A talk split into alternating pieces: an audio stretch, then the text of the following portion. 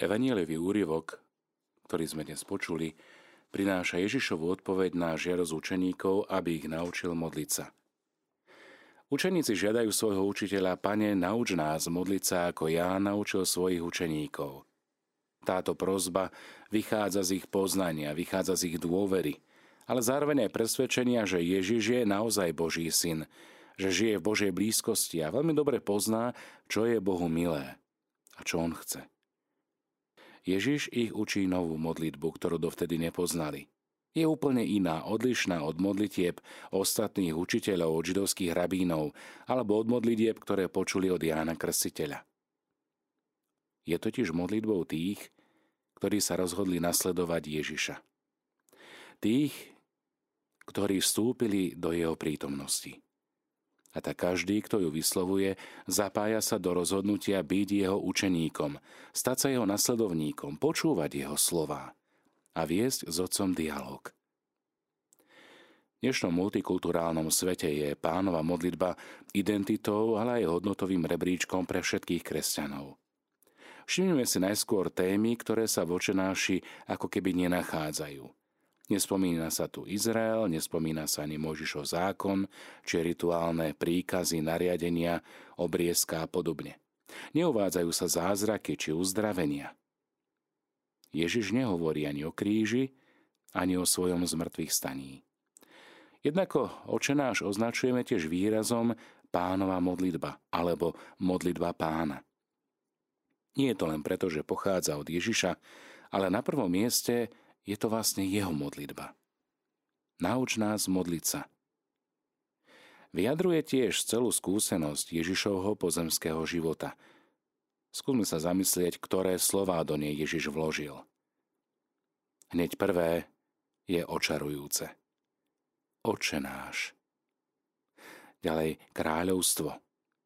Vôľa, odpustenie, vina, chlieb, pokušenie zbav nás zlého.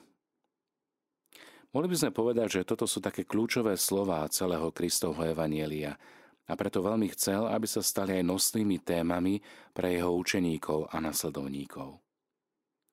Modlitba očenáš je tiež testom kvality ako keby takým spovedným zrkadlom všetkých našich modlitieb.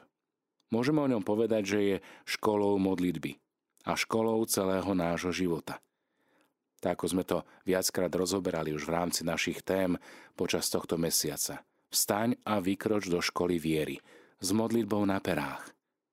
Asi žiadna iná modlitba nie je tak známa ako modlitba očenáš, ale žiaľ, žiadna iná nie je ani tak povrchne prednášaná ako práve ona. Koľkokrát sa už stalo, že sme ho mechanicky odrecitovali bez toho, aby sme si uvedomili, aké vážne slová v nej vlastne vyslovujeme. Zachovali sa nám dve verzie pánovej modlitby. Jednu nachádzame v Matúšovom a druhú v Lukášovom evaníliu.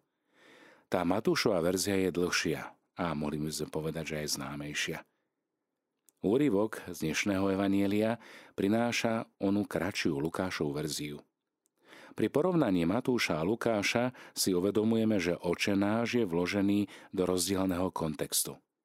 Znamená to, že evangelisti prijali pánovú modlitbu ako zácnú perlu, ale každý z nich ju vybral a následne vložil do odlišnej v úzokách schránky, než ktoré ju pôvodne vyriekol Ježiš.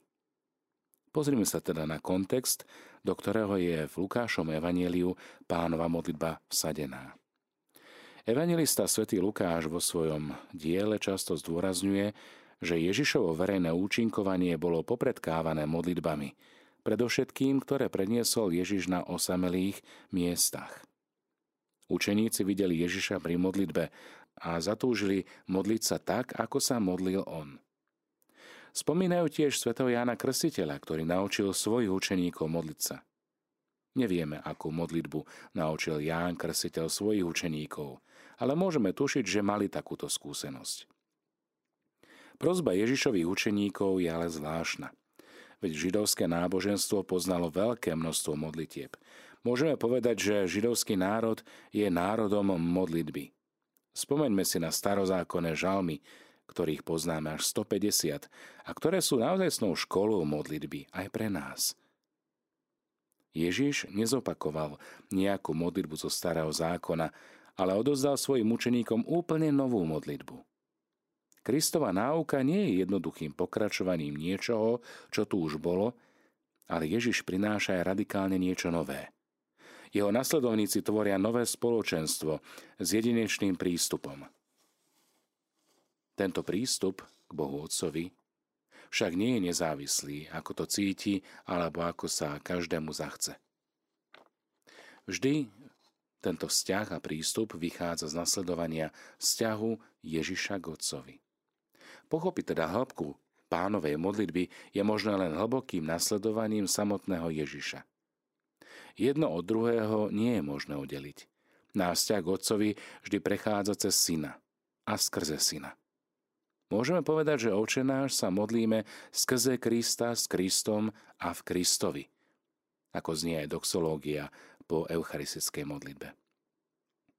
Otázka teda učeníkov obsahuje dve pohnútky, ktoré ich pobádajú žiadať. Pane, nauč nás modliť sa.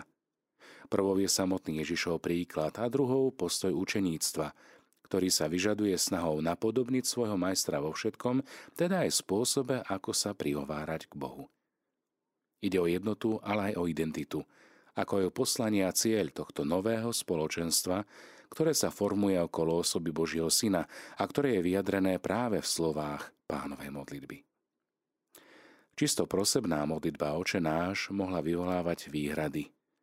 Či sa smie vôbec človek priamo a tak trúfalo, či neodbitne, obrácať na Boha iba so samotnými žiadosťami.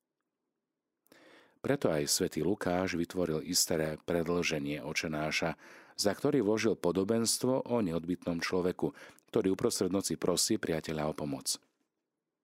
Podobenstvo je teda uistením pre poslucháčov, aby sa nebáli prosiť, aby hľadali aby klopali na dvere Božieho milosrdenstva, lebo taká je vôľa nebeského Otca. Na záver, celý kontext modlitby je zakončený Ježišovým zvolaním.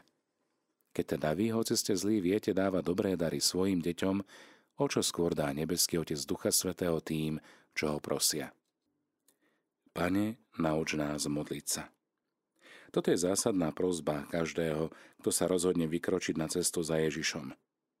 Modlitba je celoživotnou školou a podstatným prvkom duchovného doprevádzania. A práve modlitba je najsilnejší prostriedok, cez ktorý sa môžeme stále viac a viac zjednocovať s Kristom. Paradoxne však je pre nás aj tým najťažším prostriedkom.